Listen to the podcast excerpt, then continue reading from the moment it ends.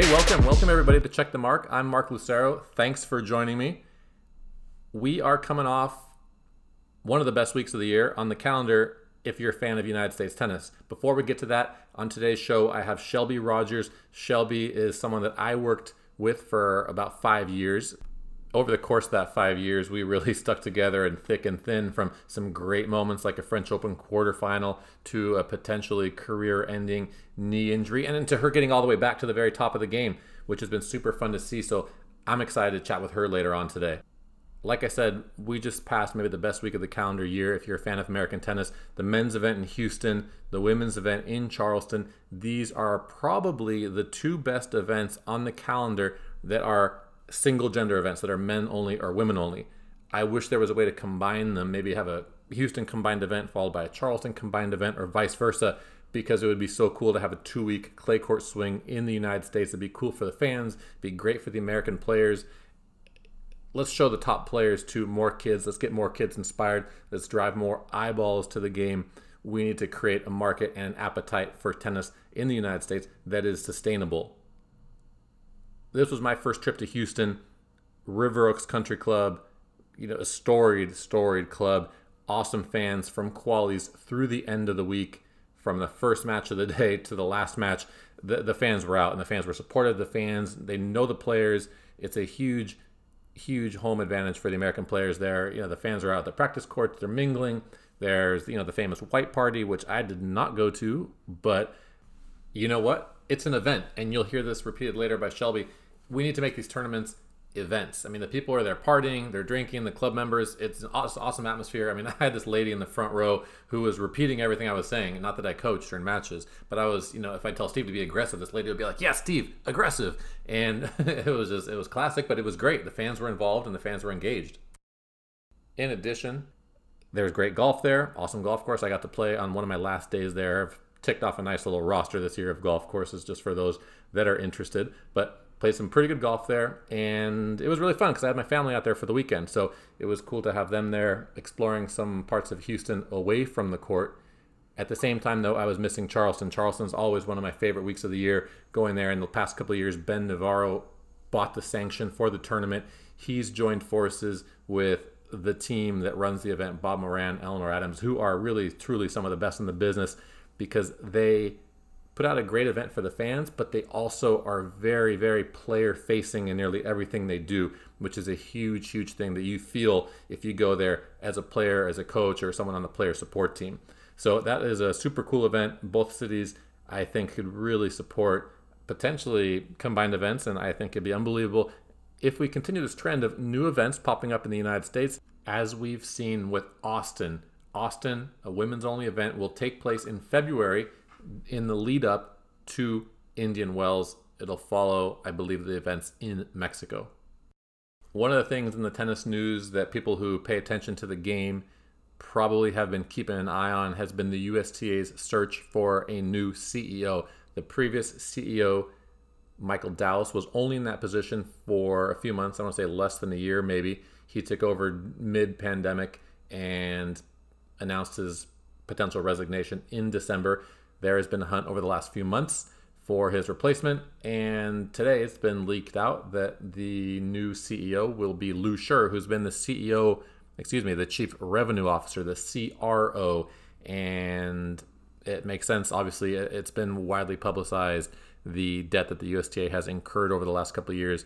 You know, having a pandemic US Open, a recovering pandemic US Open, you know, one thing after another and all on the heels of a massive construction project in Lake Nona.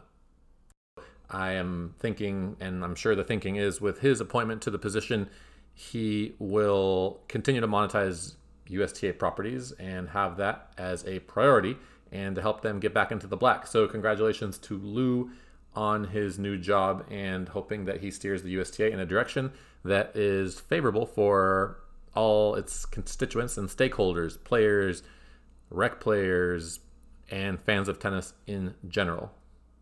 I want to get to the interview with Shelby right now. Shelby is coming to us from Asheville, North Carolina. That's where the United States is playing Ukraine this weekend in the Billie Jean King Cup, the Billie Jean King Cup, formerly Fed Cup. Shelby was part of the United States championship team a couple years ago. I believe that was 2017. They won a huge, huge match in Belarus, in Minsk. That was an incredible trip that I will always remember. She won the deciding match along with her partner, Coco Vandeweghe. They beat the team of Sabalenka and I want to say maybe Sasnovich. That could be wrong. But uh, man, it came down to the last match. It was an incredible atmosphere. Just want to say before we get to Shelby, I'm going to steer clear of anything political, talking about everything that goes along with playing Ukraine right now. Obviously, everyone uh, is on the same page. Nearly everybody is on the same page with regards to this conflict in Ukraine and this essentially this illegal and reprehensible invasion by Russia of a sovereign country. So I'm just going to leave it there. I'm not going to talk about that with Shelby. They're just going to focus on tennis. These are tennis players, as the Ukrainian players are. They're just there. They want to focus on tennis as well. So without further ado, let's get to Shelby Rogers. All right, joining us now and check the mark. I'm really happy to have uh, Shelby Rogers. Shelby, welcome to the show. Hi, Mark. Thanks for having me today. So, Shelby, tell us where you are. Tell us what you're up to, and uh, give us the uh, give us the update. so I'm currently in Asheville, North Carolina, getting prepared for Billie Jean King Cup for Team USA, um, which is one of my favorite things to do. I love playing for USA. It's such an honor, and it's so fun to have that team atmosphere and all. You know, we all come together and have a lot of fun. Um, and then I'll head back to Florida for a few days and get ready for the European swing after this. Awesome. So before we get to you know the ins and outs of Billie Jean King Cup, last week was Charleston. That's a week that's normally really, really special to you. How was it to be back there? There was a brand new stadium this year, like a really built out infrastructure. How is that returning there this year? Yeah, it's amazing. I feel um, very grateful to be one of the few players on tour that has a tournament in their hometown. So it's always really special. I get to see friends and family, you know, stay at home, um, hang out with my family, be there, just have all those memories from my childhood. And it's really, really special. And this year was no different. I feel that this tournament in particular, every single year, they just continue to raise the bar. And there's no secret that on tour, all the players love going there. And it's definitely a favorite amongst the players. And I feel like this year with the new stadium and I mean, the fans, the atmosphere, it was absolutely incredible. I think one thing that really stood out was the fan support because the last two years they haven't been able to go see the tennis in Charleston. So I think everyone was super excited this year. They've been missing the tournament for a couple years, you know, because of COVID protocol. They weren't able to come watch before. So this year, everybody was really excited. I mean, the stands were packed.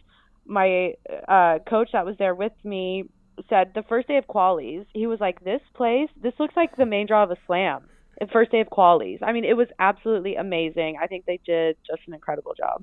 Yeah, you know, it's one of the things that I've been telling people, you know, on the ATP tour after going there, you know, four or five times with you. I, am telling everyone, you guys have to see Charleston. This place is mad for tennis, and maybe the best you know, staff, like the the infrastructure for the staff on tour with Bob Moran and Eleanor Adams joining forces with you know with Mr. Navarro. Like what a what a team leading the show.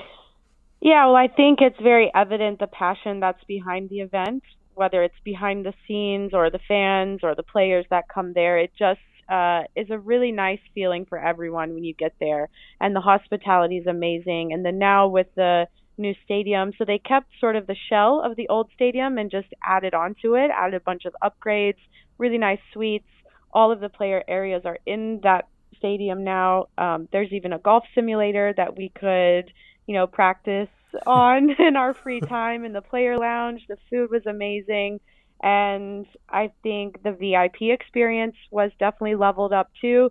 So they didn't leave any stone unturned and they thought of all the small details because in Charleston, the tennis tournament, you go there, yes, the tennis is amazing, but there's so much to do outside on the grounds for the fans as well and it's an event, you know, and everybody loves that. And I think it, they did a great job too of upgrading the stadium while still keeping that Charleston charm, which draws everybody in.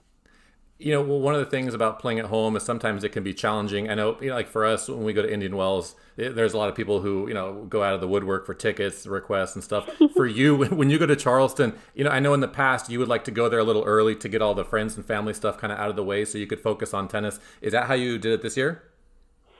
Yeah, I mean it's always tough because it's a quick turnaround. So obviously you want to do well in Miami. Um, but if if you don't, then yeah, it's nice to go a few days early. But I won a couple rounds in Miami, so it was definitely a quick transition from the hard courts to the clay. And I mean, ticket requests, that part, you know, you're expecting it, you're ready mm-hmm. for it, and I'm more than happy to oblige because look, we went so long without having fans. I'm like, yes, everybody come. yeah. You know, I'm inviting people. Hi, nice to meet you. Want to come see my match? The more the merrier at this point. That's good. So I have two specific memories uh, of all my Charleston trips that stand out. I'm wondering if you can guess. I'm going to give you. Uh, I'll, I'll tell you. So I have two memories. I'll let you guess one. I'll tell you one. One was when you won the first set in 2019 against the Russian girl in your first match back. The second one was an off-court memory, and I'm wondering if you can guess it. well, my question will be: Is it good or is it bad? It's, is it positive or negative? It's a positive a experience, and it took place on Daniel Island. Oh, okay, that's not where I. The one I was gonna guess is when I actually got upset off court, and I thought you were gonna bring that up. when you broke a racket and threw it in the lake, yeah, is that when I broke a racket. I thought you were gonna say that one. No, no, no memorable, think, positive. Yeah, my my first match. I mean, winning there was amazing off court yeah. um avocado toast somewhere close it's it's when your mom made me a mexican breakfast when your mom went to the store and got chorizo and eggs and tortillas oh, and then cooked yeah. me this huge breakfast that's one of my highlights of all my years on tour 100% that okay so it was either it was either going to be my racket smash off court or it's going to be Callie's hot little biscuits because I know oh you, oh you really enjoyed those. well, it's it's so funny because people always ask, you know, food recommendations, and yeah, I only have so many because I ate so well staying at your mom's house. yeah. So there was no need to go oh, anywhere. Oh, she had so much fun with that. That's hilarious. I'll have to tell her. so Shelby, you know, like you said, this week you're in Asheville where the United States is playing Billie Jean King Cup. Can you kind of explain what a week is like? Because a lot of people just see the matches on the weekend when you guys line up against Ukraine. But what's a week like when you show up? What are the practices like? How are things organized? How do you get the work in within that team environment? Yeah, it's definitely a little different preparation than a normal tournament, but we all come together. We try to help each other out the best we can. So we all arrive on Monday, and matches don't start till Friday. So we have a few days of practice, getting used to the courts, um, and we usually have two blocks of practices a day. So Captain Kathy will, you know, text us and say who's matching up with who. We kind of try to hit with everybody, get in some singles and doubles because doubles is super important in this format and um, just get some really good competition with each other. On top of that, we fill those empty slots. Obviously, we have times for eating that are, you know, we can eat on site or at the hotel. They do a really good job of kind of always having food ready because of the schedules. And we have a lot of media obligations. Um, like today, we were practicing at 12, we had media at 11 and then after we eat go back in the afternoon and practice like they're very busy days but on top of it it's a lot of fun because we do team dinners we have game night we usually do one team activity during the week just to get some you know camaraderie some team bonding going and actually tonight we have a dinner we're hosting ukraine so we're going to do it all together which should be really fun Oh, that's really nice. So when you guys do the, the game nights, are there some people that are more competitive than others? Oh, absolutely. I mean, it obviously depends who's on the team. I've been with a lot of different groups on Team USA, and there are some people that get really competitive, but usually it's just so much fun. We always end up, you know, tears streaming down our face because we're laughing so hard. Um, last year, one one of the in the finals, we played spoons. I don't know if you know that game, but it gets intense and like spoons are flying across the room. So it's definitely a lot of fun. And like I said, it just makes that bond a little bit better before we get out there to compete and cheer each other on on Friday. And you guys have a support staff that comes with there with the team specifically for you guys, massage therapist, you know, physio, stringer, doctor, right? Exactly. We have everyone here. Everything we need is pretty much taken care of. We have a bunch of group chats. You know, we have like one for the team, one for medical, one for staff, and anything you need. I mean, you just text them and they'll they'll try to make it happen. But um, we arrived last night. We text the stringer, get our rackets done, then go on site. You know, physio's there if we need it and then massage therapists after everything to recover as well. So they do a really great job of providing us with those resources and making it as easy as possible to prepare in the Is- in the right ways. Is there a little bit of altitude there? Twenty one hundred feet. Does that sound right? Oh, right. Yeah, it could be. So, I mean, that's, to be honest, that's actually not too far away from Madrid.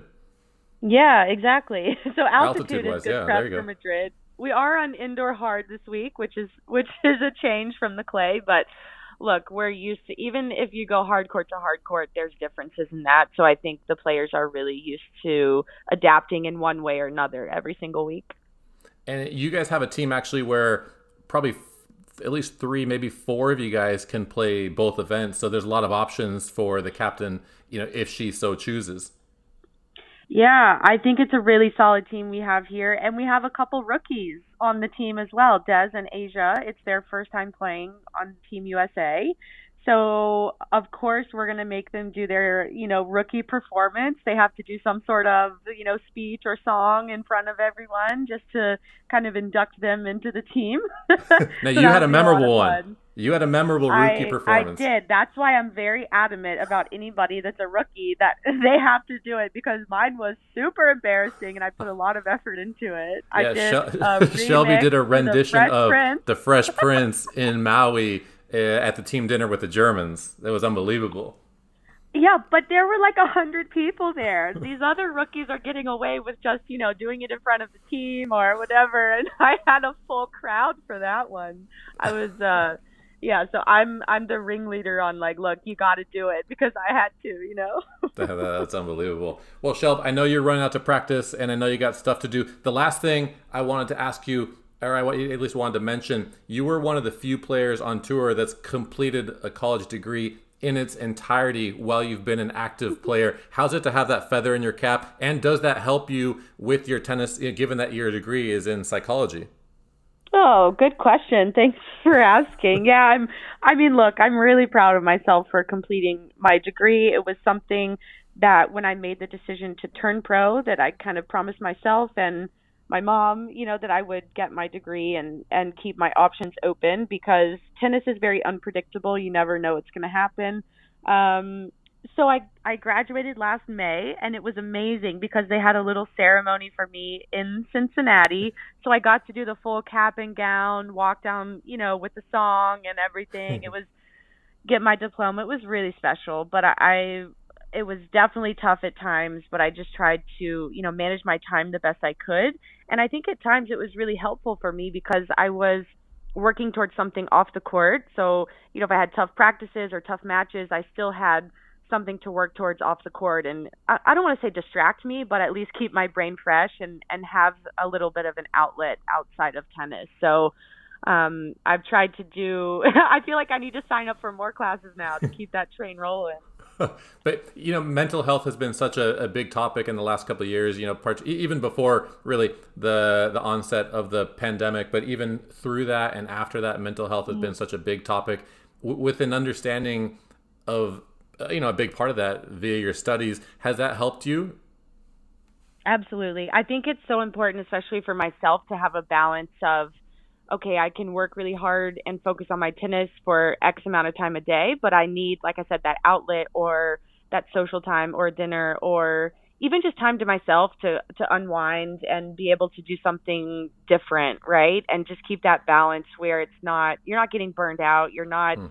focusing on tennis 24/7 which I mean, yes, you have to put a lot of time into your job, but it's important for me to keep that balance and to stay happy. When I'm I mean, I think everybody when they're happy, they play better. And if I'm not enjoying my time from week to week on tour and you know, enjoying who I'm around and seeing friends and um you know, making the most of that time, it becomes very difficult and it can be a very miserable time. So you just have to figure out what works best for you and and I mean balance is key for sure. Hundred percent. I couldn't have said it better myself. Shelb, I know you got to go to practice in a little bit. and Now you're gonna go through your routines and get ready and, and you know do everything you need to do in order to perform on the court. So I am gonna let you go, and I want to thank you for coming on. Check the mark. Much appreciated. Thank you. Yeah, I got to go put on my red, white, and blue. Find some, you know, stars and stripes. We got to get the whole the whole yes. outfit going. get practice. those wristbands going. Get the you know the, exactly. the face decals. And uh, yeah, fire up that treadmill. Get that treadmill going. Do the backwards walking uphill. Get the knee track going right. oh my gosh, I am actually. That's why it's funny. All right, Shel. Have a good one. Good luck, Team USA. Let's go. All right. Thanks, Mark.